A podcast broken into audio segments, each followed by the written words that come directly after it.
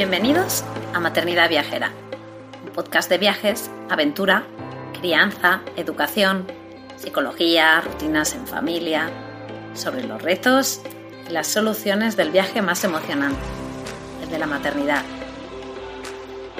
Si este programa te inspira, si te da ideas de viaje, te anima a vivir nuevas aventuras, te reta a salir de tu zona de confort, si te ayuda a mejorar tu paz maternidad generar tu vida o si simplemente te alegra un poquito tus días, te animo a apoyarnos formando parte de nuestra membresía anual. Accederás de manera inmediata a una plataforma de formación, un club de lectura, emails exclusivos con ideas, estrategias y consejos súper útiles para el día a día o descuentos en tiendas y proyectos chulis, como nuestra casita en la Sierra de Guadarrama o en nuestras sesiones de coaching familiar. Y ahora sí, vamos con el episodio de hoy.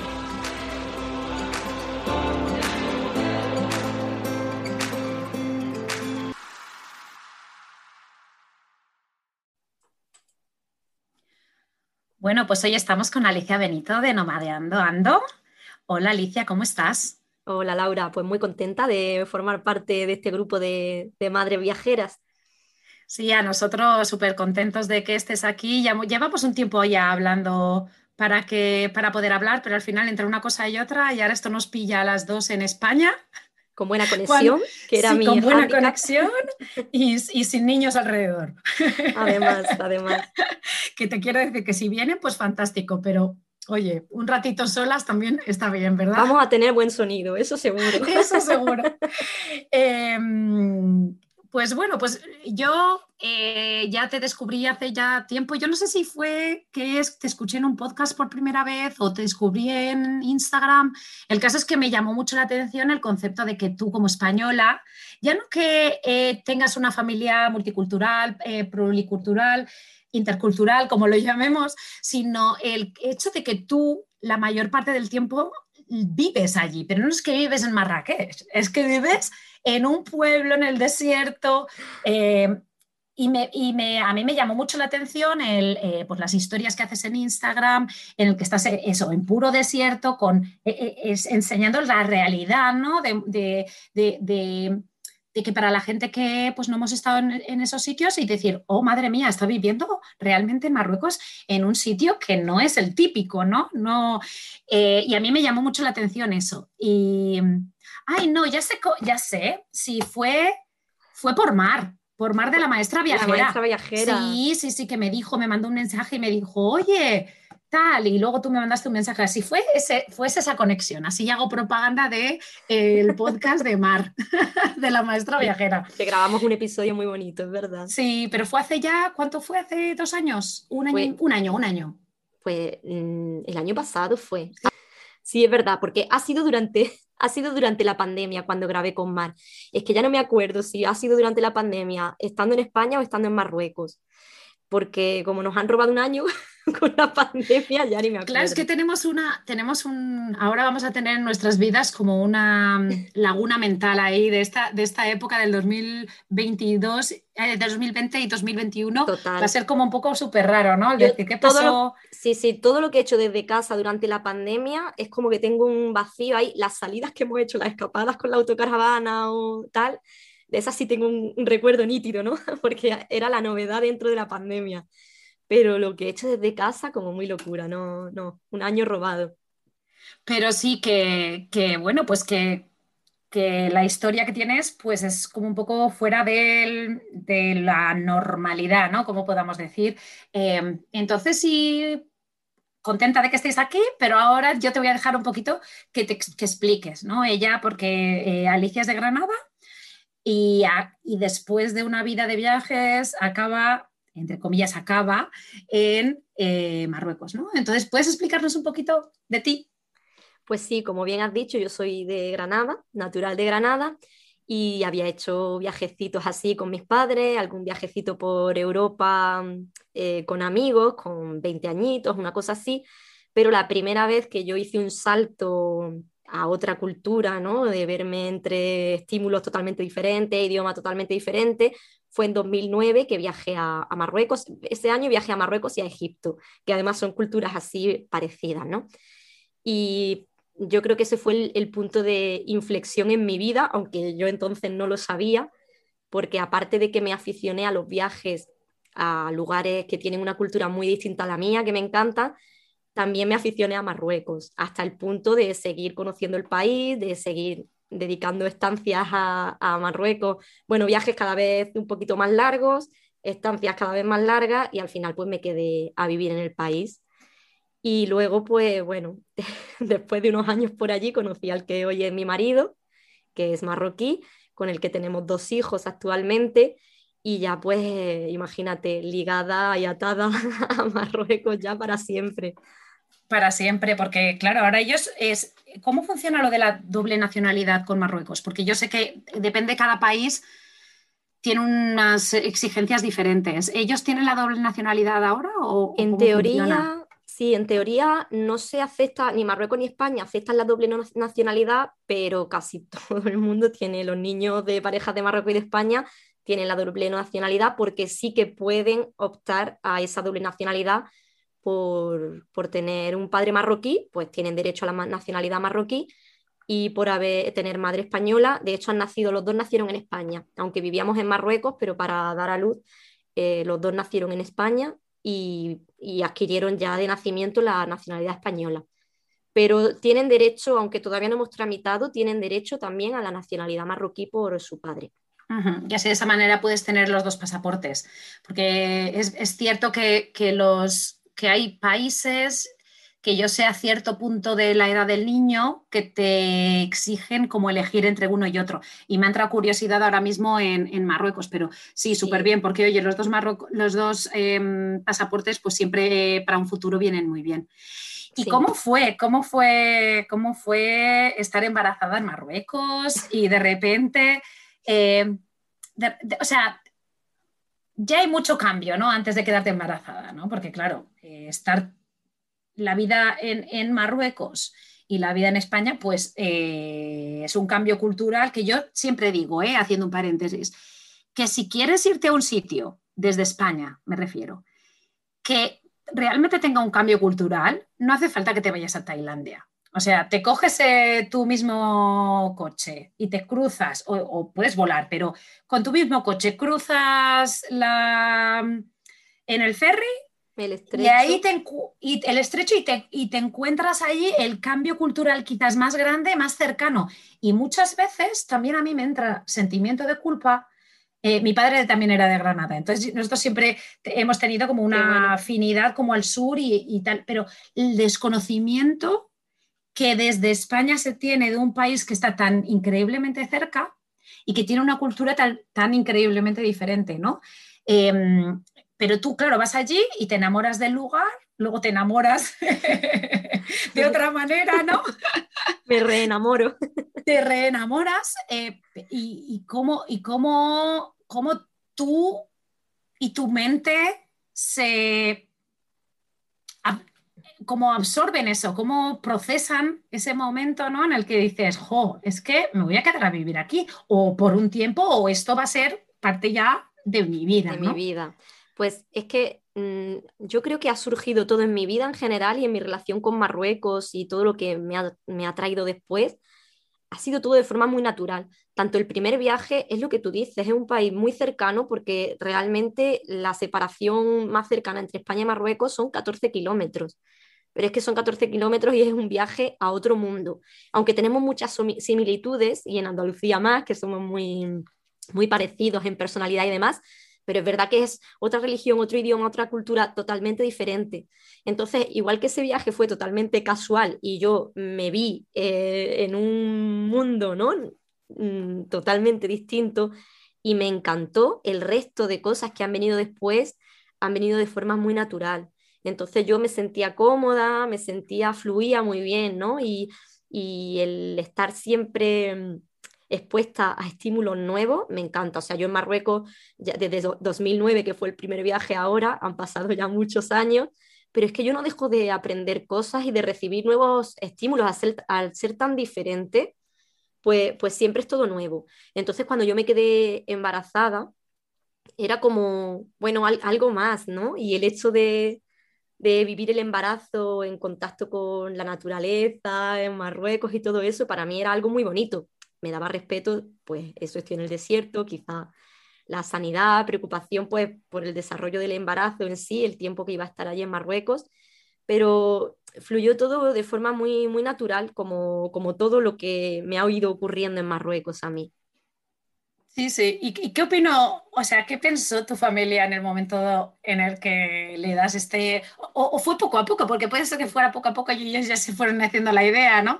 Pero cómo, porque muchas veces se olvida eh, como la importancia que tiene también el, que la familia cercana, me refiero, la, la mm, de sangre, te apoye, ¿no? En las cosas que, que tú decides en tu vida, ¿no? Y, a mí me gusta preguntar eso porque para mí es muy importante. Entonces, ¿cómo, cómo fue ese, ese momento? Pues mira, yo tengo la suerte de que mi familia es muy respetuosa y al margen de que les gusten más o menos mis decisiones, porque soy consciente de que algunas no les gustan tanto, pero es cierto que me han respetado mucho y que, bueno, pues han sabido contenerse y no darme su opinión para no limitarme. No me han cortado nunca las alas, ¿no? Aunque les gustasen más o menos mis decisiones y mm, cuando le di la noticia del embarazo, pues era muy esperado.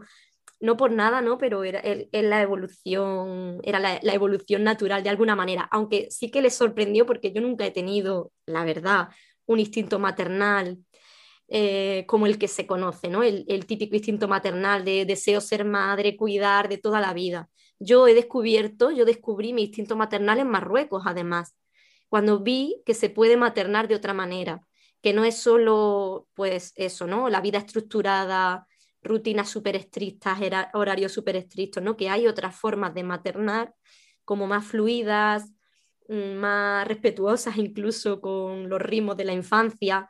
Y yo creo que eso es lo que a mí me despertó mi instinto maternal en, en Marruecos concretamente, que hay tantos niños y que están tan socialmente aceptados en el día a día, entonces no era esperado por mi familia porque yo no era la típica que quería tener hijos de siempre, ni mucho menos, pero sí porque, bueno, pues me veían con mi pareja, con cada, con mi marido y, veían que sí, que eso algún día acabaría en hijos si, si la naturaleza lo permitía.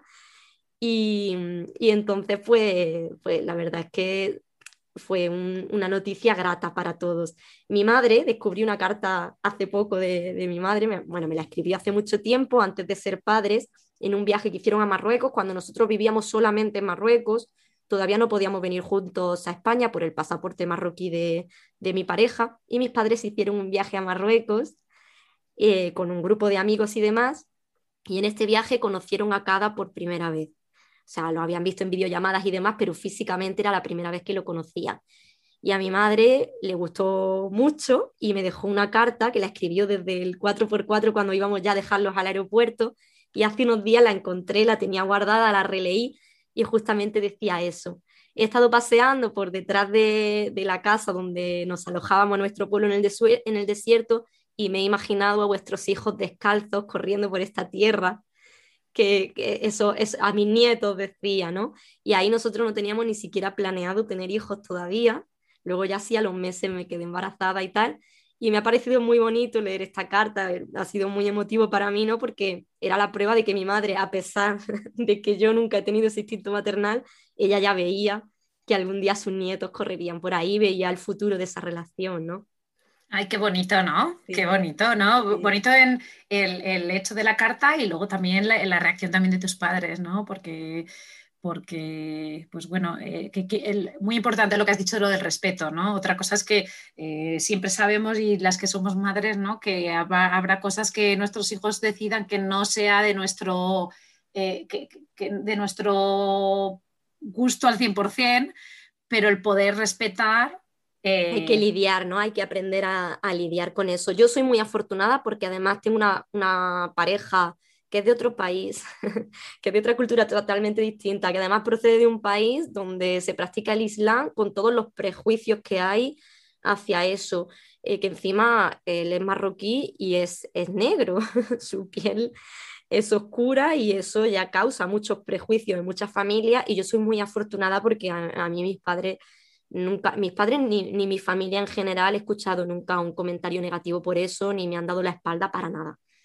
Que sería lo normal, debería de ser lo normal. Yo no tendría que estar diciendo esto, ¿no? Pero desafortunadamente no lo es. No lo es, no lo es. No lo es. Es, es. además mucho más común de lo que uno se piensa, ¿no? Porque muchas veces el que tú no estés rodeado de esos comentarios no quiere decir que no esté en un porcentaje de la población que es enorme, ¿no? Eh, sí, sí, sí. Eh, ya un poco, o sea, sí, eh, te quedas embarazada, tienes el niño en, a los niños los tienes en, Granada, pero bueno, la suerte también que tenéis que por mucho que sea otro país y que sea pues una cultura súper diferente, pero lo que he dicho antes es que está súper cerca. Entonces, en ese sentido, pues te da la opción de decir, pues mira, voy para aquí, voy para allá, e incluso eh, partir la mitad de tu tiempo como tú quieras, porque el movimiento es muy, rap entre comillas, rápido, ¿no?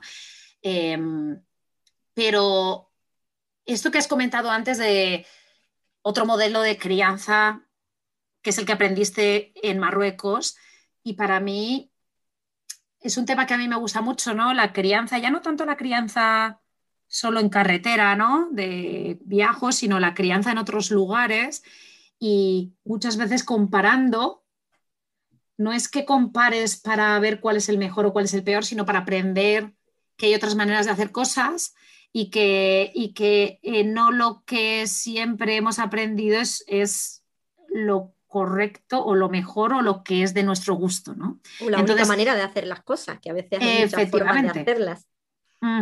Entonces, ¿qué, dirías tú? Pues eh, ya no a la gente que no ha tenido, o sea, no ha tenido hijos todavía y que igual va a tener, o eh, como consejos que tú puedas dar ya ahora que tienes los niños que son un poquito más mayorcitos, de cosas que tú has aprendido de la cultura marroquí o del mundo que ves que no son tan necesarios, ¿no? Te digo de que no tiene por qué ser a gente, a padres que ya han tenido hijos, sino, o sea, que no han tenido hijos todavía, sino a los que ya son padres, ¿no? Como yo, y decir, ¿qué, qué, puedes aportarme a mí? Y decir, que, ¿cuáles son tus revelaciones, entre comillas, ¿no? De las cosas que se están haciendo, pues, regulero, ¿no? No voy a decir mal porque, mira, pero regulero, ¿no? Pues un poco, un poco lo que decía antes, que ha sido lo que más me ha chocado y, ha sido lo que me hizo a mí reencontrarme o conectar con mi maternidad mía, porque yo creo que al final cada una y cada uno tenemos nuestra propia maternidad y paternidad, nuestras ideas, nuestra manera de crianza, entonces yo no soy nadie para dar consejos ni lecciones a nadie, puedo compartir lo que he vivido, lo que pienso, lo que creo y cada uno pues lo puede acoger o no pero sí que es verdad que a mí el, estar en Marruecos me hizo ver que los niños podían integrarse en el día a día. Yo lo que veo en España y lo que he hecho de menos de la crianza de mis hijos con respecto incluso a, la crianza que yo recibí, es eso, que cada vez enjaulamos más todo, ¿no? A los niños, incluso a los perros, ¿no? Ya es parques cerrados para sacar al perro a hacer caca en las ciudades, parques cerrados para... Y todo, la vida ya no gira en torno a la infancia, ya gira en torno al adulto y al consumismo. Y yo echo mucho de menos más espacios naturales en España, los niños más integrados. En Marruecos es impensable eh, una boda sin niño. Y en España ya existen personas que invitan a, las familias a venir sin sus hijos a las bodas, pues por el motivo que sea, ¿no? Pero creo que eso, que nos estamos eh, despegando un poco o desnaturalizando en ese sentido con respecto a la, infancia y nos olvidamos Mm, al final a la fuerza, ¿no? Por ese ritmo que cogemos de negar esa infancia o aislarla o dejarla a un lado, pues al final negamos su ritmo, negamos sus necesidades y queremos que los niños crezcan cada vez antes porque lo necesitamos los adultos para poder vivir en este mundo de adultos, ¿no? Necesitamos que nuestros hijos se hagan adultos cuanto antes, ¿no? Y por ejemplo en Marruecos, bueno, en el Marruecos rural, la vida para muchos niños, para familias empobrecidas, puede ser muy dura, pero en general la infancia es infancia. Los niños crecen al aire libre, en entornos naturales, como podría ser en la España rural, ¿no? donde todavía hay muchos espacios para niños, pero sobre todo, que es lo que a mí más me llama la atención y destaco, es que están muy socialmente aceptados en cualquier sitio, en hoteles, en reuniones familiares, eh, incluso pues cuando se juntan las familias, los niños están revoloteando ahí, gritan, corren, tal y no parece molestarles a nadie porque es lo normal.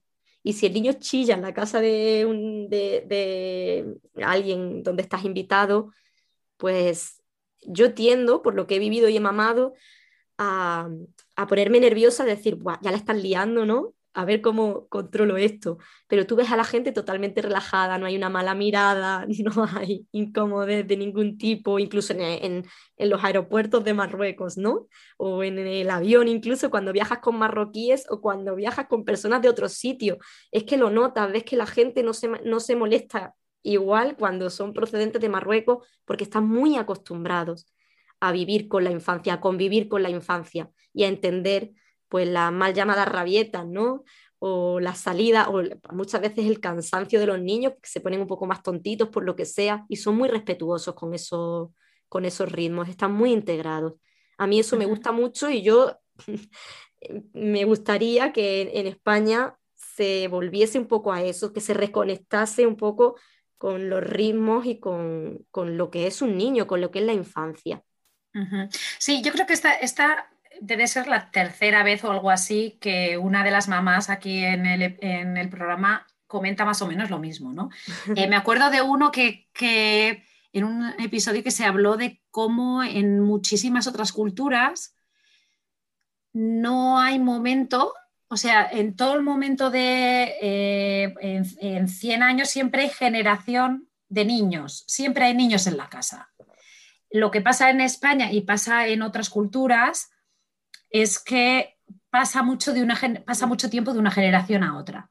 Entonces, desde que yo tengo a mis 30 años, eh, o sea, desde que yo nazco hasta que tengo a mis hijos a los 30 años, esos 30 años, esos 20 años entre medias no ha habido niños. Y sin embargo hay otras culturas en las que los niños, eh, pero mismo en Estados Unidos, por ejemplo, en Estados Unidos eh, se tienen los, los, hijos más pronto, ¿no? Entonces, eh, a los 22, 23, 24 años es muy común tener hijos. Con lo cual, de esa manera, es como que los niños siempre están presentes en la historia de la familia, ¿no? Y eso hace que quizás se integre un poco más y se normalice, ¿no? en España, dadas las circunstancias X, ¿no? Eso hay un hueco grandísimo entre generación de niños y generación de niños y eso hace que cuando aparezcan los niños, pues molesten, ¿no? Es, y no se respete realmente como son, ¿no? Eh, que, no es que molestan, es que los niños son niños y ya está.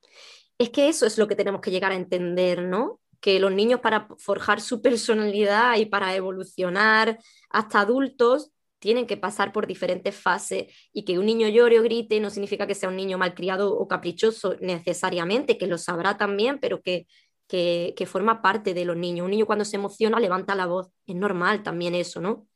Y aquí es como no griten, no, todos son prohibiciones en España para, hacia los niños.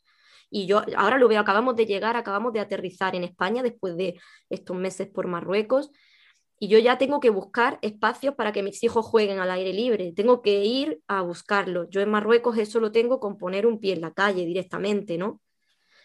Entonces, y esto con la logística, todo es mucho más complicado en España que en Marruecos en ese sentido. Hay otras cosas, claro, hay luces y sombras en todas partes. Hay mm, otras comodidades aquí en España que no tiene Marruecos, pero en, concreto relacionado con la infancia, pues yo creo que, que no, que involucionamos más que evolucionar, ¿no? Sí, sí, sí. Y luego eso, muy importante lo que dices de lo de los espacios, ¿no? Porque nosotros desde maternidad viajera, pero de, principalmente desde objetivo aire libre, pues la idea es esa, ¿no? De que realmente tenemos que, eh, sobre todo los que eh, si se vive en pisos, ¿no? En apartamentos, en edificios, em, te tienes que proponer en cierta manera salir fuera, porque si no, no sales. Y, el, los beneficios que eso trae, ¿no? Aunque da pereza en un principio, porque ya estás acostumbrado a, tu día a día, pues eh, pues estar en tu casa, ¿no? O salir simplemente porque tienes que ir a otro edificio cerrado otra vez. Entonces, en los espacios abiertos, eh, uno, escasean y dos, nosotros como padres eh, o como familiares de los niños tenemos que obligarnos a hacerlo porque es un esfuerzo para nosotros, ¿no? Sí, y requiere eh, más, logística también requiere. ¿Sabes? Como que tienes que a coger el coche y trasladarte y buscar el sitio y la comida, si no hay, no sé, es como, como mucho más complicado todo. Y al final da más pereza y muchas familias dejan de, hacerlo por eso mismo, ¿no?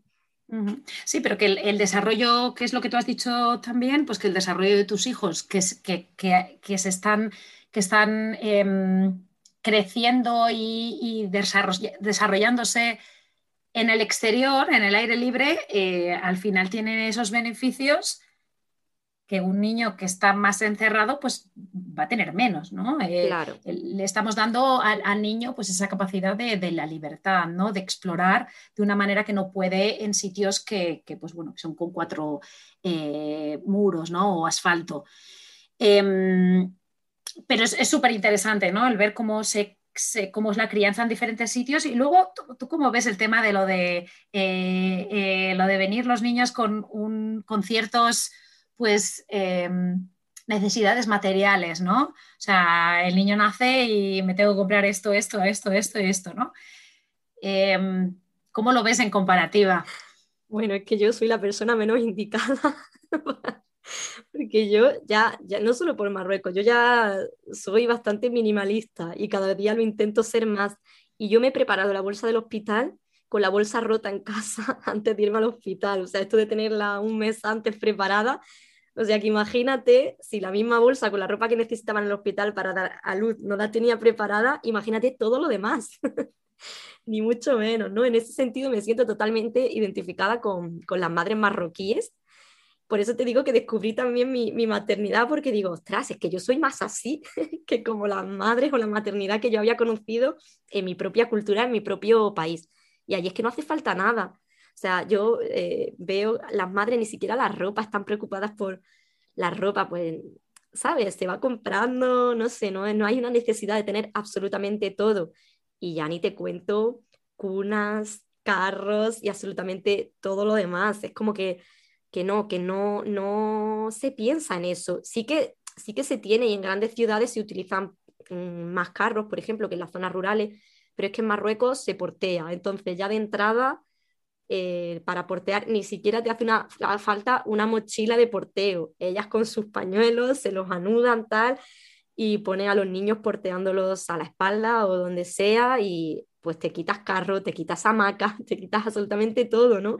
Entonces, claro, en, cuanto a necesidades materiales, pues son mucho menos consumistas o mucho menos minimalistas en Marruecos y yo me siento muy identificada con eso porque a mí el hecho de tener que pensar en toda la, la logística que hace falta para viajar con un niño, que si carros, que si utensilios, biberones, tal y cual, me da hasta pereza de pensarlo, ¿no?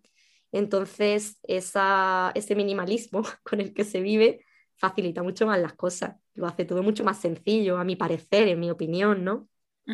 Sí, además hay, hay, varios aspectos ahí, ¿no? Que no es solamente la facilidad psicológica, ¿no? De preparaciones y todo este rollo, económica también, ¿no? Porque eh, yo, he escuchado siempre em, la relación entre tener hijos y gastar dinero, ¿no? Y a mí, a mí siempre me ha dado mucha rabia, ¿no? Porque que si tú quieres comprar lo mínimo o ser minimalista y tal, el niño no viene con esas necesidades eh, económicas tan grandiosas como la gente. No, es que no me puedo permitir tener hijos que, se puede hacer simplemente las cosas con menos dinero, ¿no? Eh, bueno, y luego aparte en los grupos de madres, porque yo pertenezco a, varios grupos, además soy asesora de la estancia y eso pues me hace estar eh, en tema maternidad ahí activa, ¿no? Digamos. Y luego en los grupos de madres, una de las cosas que se comenta mucho, muchísimo es ¿Cómo hacéis para que aguanten el carro dormido? ¿Cómo hacéis para que aguanten la hamaca dormido? ¿Cómo hacéis para que duerman la cuna? pues sí, todas esas cosas las rechazan tantos bebés que no digo que haya algunos que sí duerman en, esos objetos, en esos utensilios mm, destinados a que el bebé duerma. Pero al final el que tiene la última palabra es el bebé, o el que debería de tenerla es el bebé, y el bebé dice que no a la hamaca, dice que no al carro, dice que no a la cuna, y dice que sí a los brazos de papá y de mamá, o al porteo, por algo será, ¿no? Ya no es solo lo que nosotros pensemos que deben de necesitar los niños, es que también los niños los bebés sin hablar nos hablan, ¿no? Y se comunican y nos dicen, oye, esto sí, esto no. Nos hablan de sus necesidades, que muchas veces no escuchamos y obviamos. Por eso digo que en España se, tiene, se tiende más al adultocentrismo y a, y a consumir cosas que, que al final no sé yo si son tanto necesidad de los hijos como de los padres. Sí, sí, yo totalmente de acuerdo con eso, ¿no? Y, lo que dices de lo de dormir y tal, y quizás es un tema que, todo el mundo sabe, ¿no? Y todo el mundo te dice, todo el mundo te comenta, todo el mundo tiene algo que decir y ahí la madre yo creo que está ahí un poco perdida, ¿no? De, saber qué es lo que, en vez de dejarse llevar eh, por los instintos, ¿no? Y por la, por, la maternidad. Y aquí lo hemos, lo, hemos, lo hemos hablado muchas veces, ¿no? Que al final lo único que necesita el niño es alguien que les quiera, ¿no? Y todo lo que viene material, pues al final Efectivamente. Es, extra, ¿no? Nace necesitando a su madre, a sus madres, a sus padres, a lo, que sea, ¿no? A su figura de apego, que, son sus cuidadores, ¿no? Y ya está. Y realmente solo necesita eso en un principio, ¿no? Entonces todo lo demás son añadidos que tenemos nosotros, que pueden facilitarnos la vida en algunos momentos, no digo que no, pero cuando el hijo no lo quiere y las madres y padres nos frustramos por eso, quizá nos estamos frustrando más por una expectativa nuestra, ¿no? Que otra cosa. O de la sociedad, o de la sociedad. o de la sociedad, lo que la sociedad, porque luego si llegan los opinólogos, ¿no? En tu entorno a decirte lo que tú tienes que hacer con tu hijo, porque si no, se te va a mal acostumbrar. Entonces, eso en Marruecos no, no, se tiene, eso no existe. Los opinólogos, ¿no? sí, sí. Pero sí, sí, así que bueno, hacemos un llamamiento aquí a que todo puede ser mucho más sencillo de quizá lo que nos lo presentan, ¿no? Un poco. Así que bueno, ahora te voy a un poco a mover un poquito al tema de la autocaravana que me has dicho que tenéis a mí me apetece saber cómo ha sido, cómo fue la decisión quizá de comprar autocaravana y cómo ha sido vuestra experiencia de los meses que habéis podido, porque por, lo que me dices no habéis podido disfrutar tanto por el tema de la pandemia, de los, del movimiento territorial que, hay ahora y tal, pero ¿cómo, cómo es, cómo es eh, viajar en autocaravana y cómo fue? Pues bueno, la autocaravana la tenemos bastante reciente, tiene un año ha sido un año de pandemia, así que imagínate, la hemos utilizado menos de lo que nos habría gustado por la situación, pero nosotros ya venimos de viajar en furgoneta, yo concretamente he viajado por Marruecos sola con una Citroën C15, que es la, furgoneta panadera de toda la vida, ¿no? La panadera que la llama, y muy chiquitita. Tuvimos que comprar una furgoneta más grande cuando nació nuestro primer hijo. Bueno, cuando conocí a mi marido, pues ya compartimos esa pequeña furgonetita con una cama detrás. Cuando nació nuestro hijo, tuvimos que ir a algo un poquito más grande. Y ahora hemos pasado a autocaravana. Ha sido totalmente de, casualidad porque, bueno, eh, dada la situación económica por la pandemia y demás, pues lo que nos podíamos permitir era una autocaravana de segunda mano. Y estamos muy contentos, a pesar de que hemos viajado poquito, pero es que es como ir con la casa a cuesta. Y para viajar con niños me parece ideal para quitarte un poco eh, el, el engorro que puede ser pues la logística de transporte para ir de un sitio a otro, ¿no? O de tener que buscar comida, es como que, bueno, pues tú tienes tu casa ahí, tienes, puedes preparártelo todo, estés donde esté. Tiene también sus incomodidades, que no hay que idealizar el mundo autocaravanero, pero mm, para nosotros la verdad es que es muy cómodo, nos gusta mucho, nos sentimos muy cómodos y como somos muy nómadas también, pues nos viene genial, aunque hemos podido movernos poquito, ahora solo la hemos utilizado en España, porque a Marruecos no le hemos podido llevar todavía, en, Marruecos hemos estado sin autocaravana, pero, pero bueno, aunque sea eh, en el mismo país y todo, pues es como tener casa allá donde quieras ir y poder un poco elegir tu jardín, el que será tu jardín cada día. Y eso es fantástico. Sí, que es en la línea de lo que has dicho antes de Marruecos, de lo de los niños criarse fuera, ¿no? También cuando estás en, en una autocaravana o una camperización, o sea, una camper o, un, o lo que sea, una caravana, pues ahí tienes la posibilidad de decir eh, eso, el, el, jardín, cualquier sitio y que los niños salgan de allí directamente al aire libre, ¿no? Y el estar ahí disfrutando de lo que es. Y buscar espacios, sí, buscar espacios abiertos, ¿no? Yo creo que la crianza en espacios abiertos es fantástica, en espacios de naturaleza, espacios abiertos donde los niños puedan correr, donde los adultos se puedan relajar un poco de tener que estar controlando pues, todo lo que hay alrededor, ¿no? De coches y demás, como podría ser en una ciudad o dentro de una casa, cosas que puedan tirar, romper o lo que sea, pues la naturaleza es mucho más fácil. Y la autocaravana pues nos da mucha libertad en ese sentido, porque es fácil buscar un sitio abierto y estamos más relajados todos, tanto niños como adultos. Mm, cubre las necesidades un poco de todos, ¿no? De alguna manera. Sí, y, me imagino que, pues bueno, cuando podáis cruzarla a Marruecos también será muy guay, porque es que la verdad que es que Marruecos tiene 10.000 sitios, ¿no? Mucho mejor que España incluso, porque en España sí que hemos notado eh, desde el verano pasado, que fue cuando la tuvimos por primera vez, eh, mucho acoso al mundo del furgoneteo y de autocaravanas y demás, multas por todas partes, cada vez más restricciones y en Marruecos todavía hay un montón de sitios donde puedes o acampar de pago o parar de, pago a precios bastante asequibles o incluso libre, ¿no? En cualquier sitio puedes pedir a alguien en su terreno y demás. Entonces, Marruecos es un país mm, estupendo para viajar en autocaravana o furgoneta. Eso está muy bien. Y sí que yo no conozco España en, en esos términos, ¿no? Porque yo nunca he estado en España teniendo o una, una camper y una autocaravana ni nada. Pero sí que veo que lo de las restricciones es una cosa dura, porque nosotros que estamos aquí en Estados Unidos, em, aquí no, no, es que puedas acampar en cualquier lado, pero hay tantísimos sitios en los que puedes acampar libre, gratis, respetando unas normas, con unas, eh, eh, con unos, eh, unas regulaciones, entre comillas, pero hay tierra pública, como la llaman, y, ahí puedes hacer, puedes sin estar sin problema y hasta 15 días. O sea, que es, que es una pasada también. Siempre se ha dicho, oh, Estados Unidos está muy bien para hacer eh, pues, este tipo de viaje, pero es que es cierto que, en muchos países es así y que, y bueno, pues que España tiene ese problema. Pero bueno, eh, es muy buena idea lo de Marruecos, ¿no? De esa manera, cruzas al final, ¿no? Quien da igual de dónde vengas en Europa, al final es cruzar y, son súper pocos kilómetros y un ferry y ahí estás ya con tu casa a cuestas. Claro, es económico, es cercano y aparte pues un cambio radical de cultura que a que le guste el cambio de estímulos y demás, pues puede ser interesante también.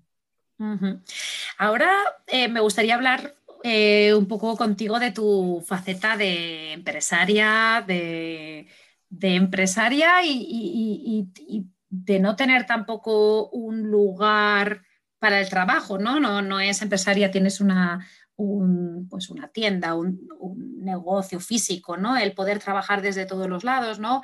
Y de ahí empezó la idea un poco de, hacer eh, como una parte en la que habláramos un poco de, de, cómo ser una mamá digital, ¿no? Porque aunque tu negocio, que ahora lo explicarás, es tienes que estar preocupada físicamente de cosas, pero tu trabajo muchas veces lo puedes hacer desde cualquier lado, ¿no? Pero para mí, siempre siendo madre, o quiero decir, madre, padre, me refiero, es el, eh, el, tener niños, ¿no? El tener niños el, de los que te tienes que obviamente ocupar y cómo os organizáis, porque al final sacar tiempo es muy difícil, ¿no? Entonces, primero, pues eh, que hables un poco de tu, de tu negocio, eh, que lo empezaste, me parece que en el 2010, ¿puede ser? Sí, efectivamente. Em, entonces, que hables un poquito de cómo surgió y ver cómo os organizáis, ¿no? la familia de cuatro. Pues mira, el negocio, eh, claro, ha evolucionado conmigo.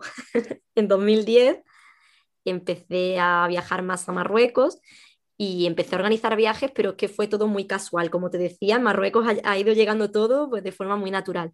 Y yo empecé a acompañar eh, como ya conocía bastante bien la zona, pues empecé a acompañar amigos por los sitios que ya había conocido, enseñarle y demás. Después eran amigos de amigos y al final me encontré acompañando a gente que yo no conocía de nada. Y de ahí surgió un poco la idea de decir, ostras, pues yo puedo crearme un negocio de esto. A mí me apasiona, a la gente le gustaba como yo lo transmitía.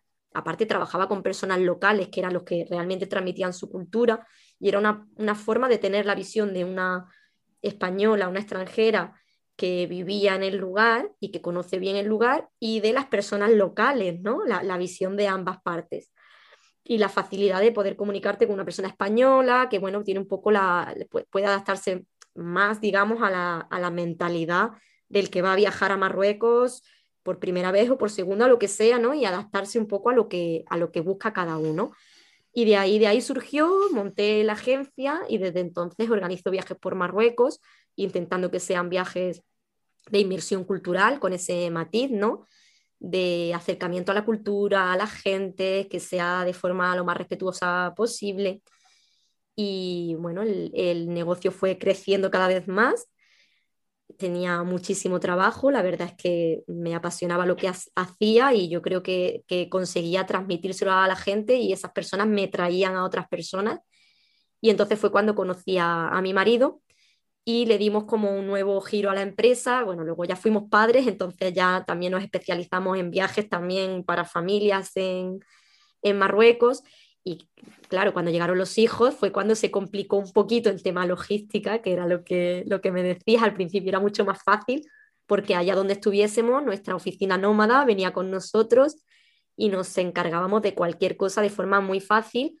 Aparte somos un, equipo grande porque están los conductores, nosotros podíamos estar haciendo un viaje en otro lugar y los conductores acompañar a nuestros clientes, eran su puerta a la cultura de alguna manera, ¿no? y nosotros podíamos estar haciendo la parte de oficina y de reservas y nuestros clientes estar acompañados por una persona local.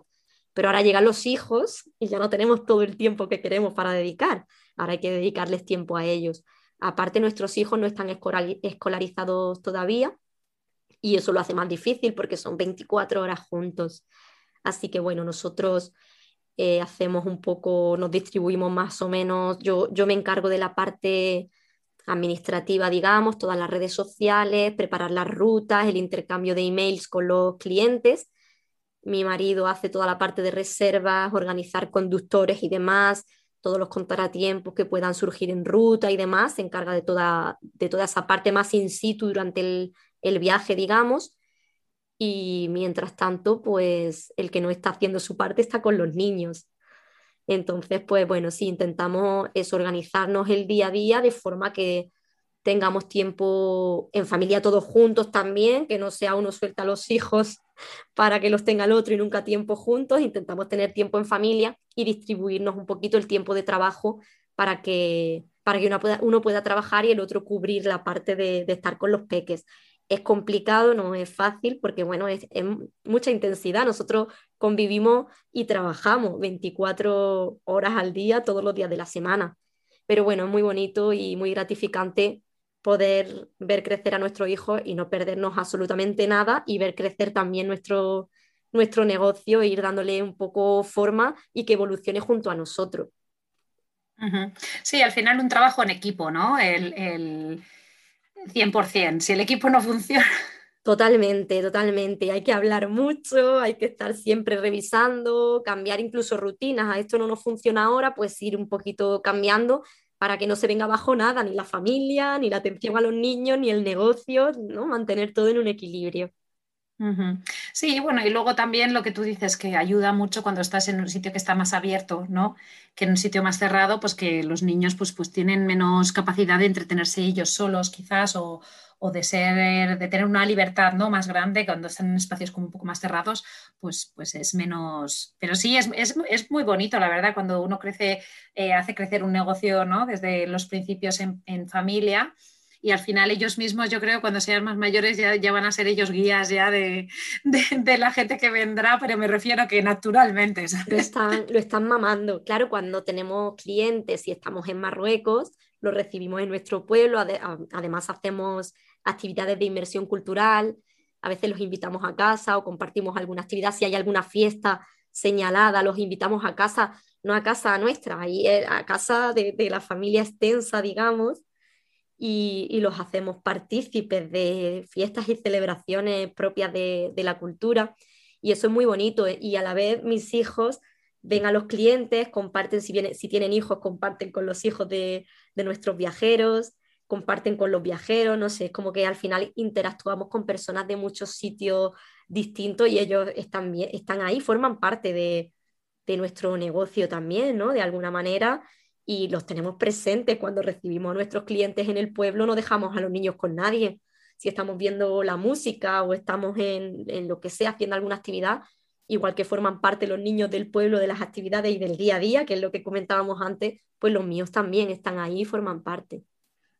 Sí, sí, sí, total, ¿no? Que no por, porque los niños estén alrededor es menos profesional, ¿no? Que hay veces que también se relaciona un poco eso, ¿no? Al contrario, es, que los viajeros señalan que que el poder compartir, ¿no? el, poder vivir la cultura tal cual es, que los niños formen parte del día a día y de las actividades, pues también es algo que les llama mucho la atención a los viajeros y que les gusta, eh, que al final es positivo, ¿no? Es algo más para sumar al viaje, ¿no? Y para reflexionar incluso.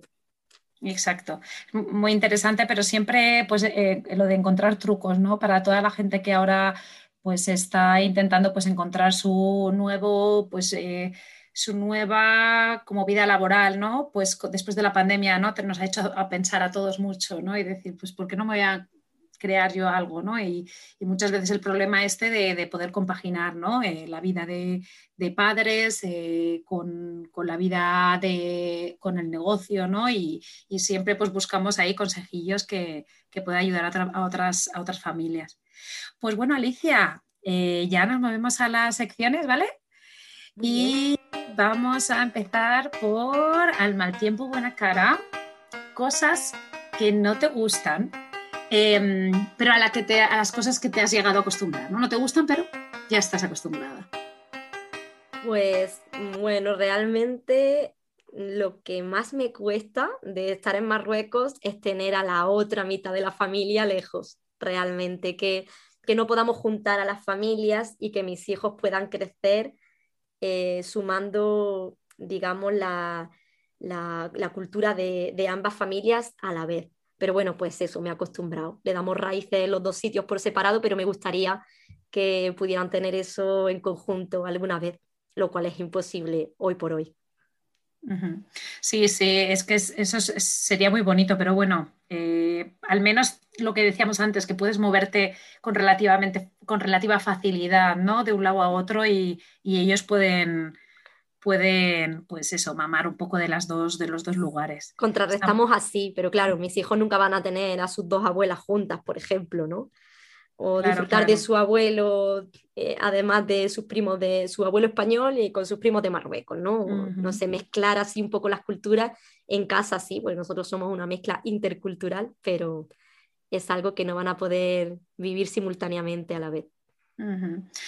Sí, es interesante el, como el concepto, ¿no? ¿Verdad? Em, venga, si lo sé, no vengo. Algo que no volverías a hacer. Algo que no volvería a hacer. Pues yo creo que no hay nada que no volvería a hacer. yo soy de hacerlo todo. Bueno, en cuanto a turismo, eh, en Marruecos no tanto, pero en cuanto a turismo, lo que no repetiría nunca con mis hijos es subir en elefante. Yo he hecho, mm. yo he subido en elefante en India. No tenía ninguna información de la que tengo hoy en algún, de la que tengo hoy en día, pero sí, es algo que no, no haría, no repetiría con mis hijos, por ejemplo pero el resto de cosas soy muy de, bueno, ¿por qué no? Sí, sí, cosas del plan, sí, lo que te has dicho, desconocimiento, ¿no? El, cosas que no sabes lo que hay detrás y te parecen exóticas, las haces y luego dices, ups. Eso. Y, cuando te, informas, te echas las manos, las manos a la cabeza, incluso piensas, ¿cómo no he caído yo en esto, no? ¿Cómo no lo he pensado incluso? Pero bueno, de todo se aprende. Sí, sí, de todo se aprende. Pero por eso lo digo, ¿eh? porque, oye, de, de todo se aprende. Hay cosas que, eh, pues que, necesitamos verlo con distancia o, hacerlas y luego darnos cuenta. Tampoco pasa nada. ¿no? Y está bien, ¿no? Está bien aprender e ir sumando a tu bagaje de experiencia todas esas cosas y cada vez pues, intentar mejorar, ¿no? Exacto. Eh, venga, a la sección que más éxito tiene, que es la de antes, durante y después. es lo que más te gusta? A mí el, durante, por supuesto. Me da mucha pereza el antes. Como, no sé, me, gusta ya estar. Estar el, aquí, el ahora. Es que yo soy muy de, de vivir el presente. Y el después sí me gusta, es bonito, pero saborear la foto, lo que fue el viaje, los recuerdos. Pero me quedo con el durante sin duda. Qué difícil es lo de, lo de estar en el momento, ¿eh? Mm. Porque incluso es verdad que en general la gente cuando está de vacaciones, cuando viaja, eh, tendemos quizá más a relajarnos, ¿no? Y a, disfrutar más, pero aún con todo, ¿no? Eh, siempre estar pensando como en lo siguiente, en vez de estar donde estás y luego ya ver el planear, el sobreplanear, el, yo creo que lo de la atención plena es, un problema del primer mundo a lo grande, ¿no? Sí, totalmente, totalmente. A mí no soy ni, de muy planear, ni, ni del antes, ¿no? Que es como planearlo todo. A mí me encanta dejarme fluir y que los sitios me sorprendan, no me gusta tener mucha información previa y el después. Pero el, durante, el aquí y el ahora es que es algo en lo que tenemos que trabajar mucho todo el mundo, porque eh, el después no sabes, no sabes. Así que, hay que aprender a, estar más en el momento y saber saborear más los instantes, yo creo, ¿no? Exacto, exacto, pero eso, difícil, difícil. Y luego la última sección que me hace mucha curiosidad, que es la de no, lo que no mata engorda. Comida con tus peques. ¿Qué, qué, qué es? ¿Son todo terreno? ¿Comen de todo? Pues como tengo dos, tengo 50-50. tengo a uno que es más delicado con la comida, que esa ha sido una de mis bofetadas en la maternidad, ¿no? Esto que dice, no, como yo como de todo, pues seré su ejemplo. Pues oye, no, a veces, aunque tú comas de todo y seas un grandísimo ejemplo, los niños tienen su proceso también de adaptación a, a todo tipo de alimentación y a veces, aunque tú quieras, pues no, no van a comer lo que tú quieres. Entonces tengo uno que es un poco, pues, no sé, más delicado con la comida, con las texturas y demás, y otro que es muy 4x4, pero aún así, como mis hijos los dos son marroquíes y en Marruecos se come, son, eh, son muy paneros los marroquíes, cualquier cosa que se la des con sopitas de pan y demás, yo creo que la aceptan. Así que ese es nuestro secreto, siempre tener pan a mano para acompañar. Es que es, un tema complicado, ¿eh? Y muchas veces también esto lo del, lo del, sentimiento de culpa, ¿no? El decir, jo, es que y dices, no, pues lo que acabas de decir tú ahora, no, he hecho lo mismo básicamente con los dos, con los dos y me han salido diferentes, pero eh, no tiene por qué eh, ser para siempre, ¿no? Es un proceso y cada uno tiene su proceso y, pues esperemos que cambie dando buen ejemplo Ojalá. y ya está, ¿no? Ojalá, exacto, pero que tampoco hay que machacarte. Sí, nosotros además somos ejemplos, somos buenos comedores, nos gusta comer sano y además educar en comer sano a nuestros hijos, pero hay que ser conscientes de que también la alimentación es un proceso que se va a ver con el tiempo, ¿no? No es que ahora tu hijo va a comer todo lo que tú quieras, que tienes que ser ejemplo y no es, que yo soy ejemplo y no come, no. Pues algún día todo lo que has hecho y todo lo que ha ido mamando y viendo le, le, servirá, pero ahora hay que respetar un poco sus tiempos también de adaptarse a las comidas. Y bueno, sí que es verdad que es un rollo, porque cuando viajábamos solos o cuando yo viajaba sola, cuando viajábamos en pareja, era mucho más fácil porque comes cualquier cosa, en cualquier sitio, es mucho más fácil. Y ahora sí que es verdad que en determinados momentos, en determinados lugares, quizá haya que adaptar un poquito más para que, para que coman sano y variado, pero bueno, tampoco queremos ser paranoicos y nos relajamos también un poquito en el tema, ¿sabes? Que si estás fuera y, y hay que comer cualquier cosa, pues luego compensas con momentos en los que intentas favorecer que, que coman mejor y ya está, sin obsesionarse tampoco, pero bueno, siendo, siendo ejemplo al fin y al cabo. Sí, sí, la idea de un poco eh, relajar a las familias, ¿no? Yo también estoy en ese 50-50. Y, también hay veces que digo, mira, es que lo paso fatal, pero luego mm, respiro hondo y digo, mira, mm, morirse no se va a morir. No. Entonces vamos a intentar que haga las lecciones dentro de lo que le gusta, pues las lecciones más sanas. Y lo adaptan, ¿no? Exacto. Adapta, la, bueno, las verduras que suelen ser pues lo adaptas a un formato que le llame la mala atención. Si tiene una época de pasta a tope, pues salsas a tope de verduras con pasta, ¿no? Y vas buscando un poco los truquitos. Yo creo que hay que tener la mente abierta, ¿no? Si eres muy cuadriculado y es como que tienen que comer así, esto y esto, te vas a frustrar muchísimo. Pero si tienes la capacidad creativa de, bueno, de ir cambiando y de ir evolucionando a medida que evolucionan tus hijos, dándole una buena base, una buena educación en la alimentación, pues también hay que dejarse fluir un poco y aceptar que esto también es otra parte más de la evolución de los niños, ¿no? Sí, sí, y parte también de la maternidad y de la paternidad, ¿no? Es decir, es que esto es un, son, son, son todo hitos, ¿no? Que vamos haciendo poco a poco. Eh, bueno, Alicia, eh, ya llegamos al final.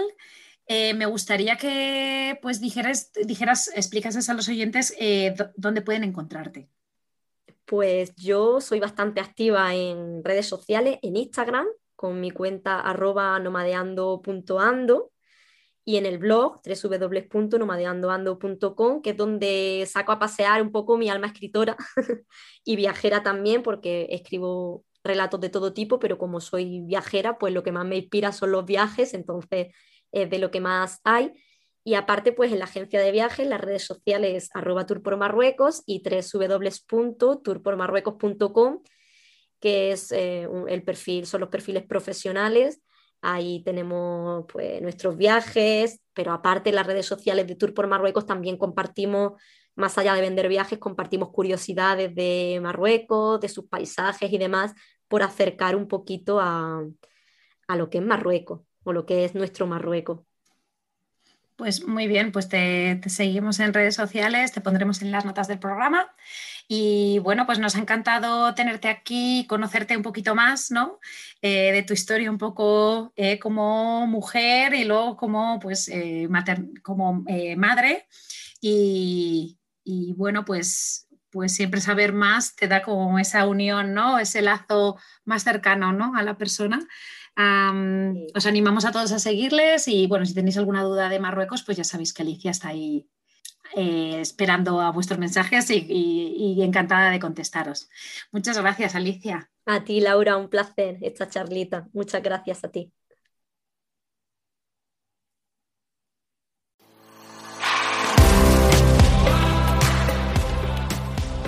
Gracias por quedarte hasta el final.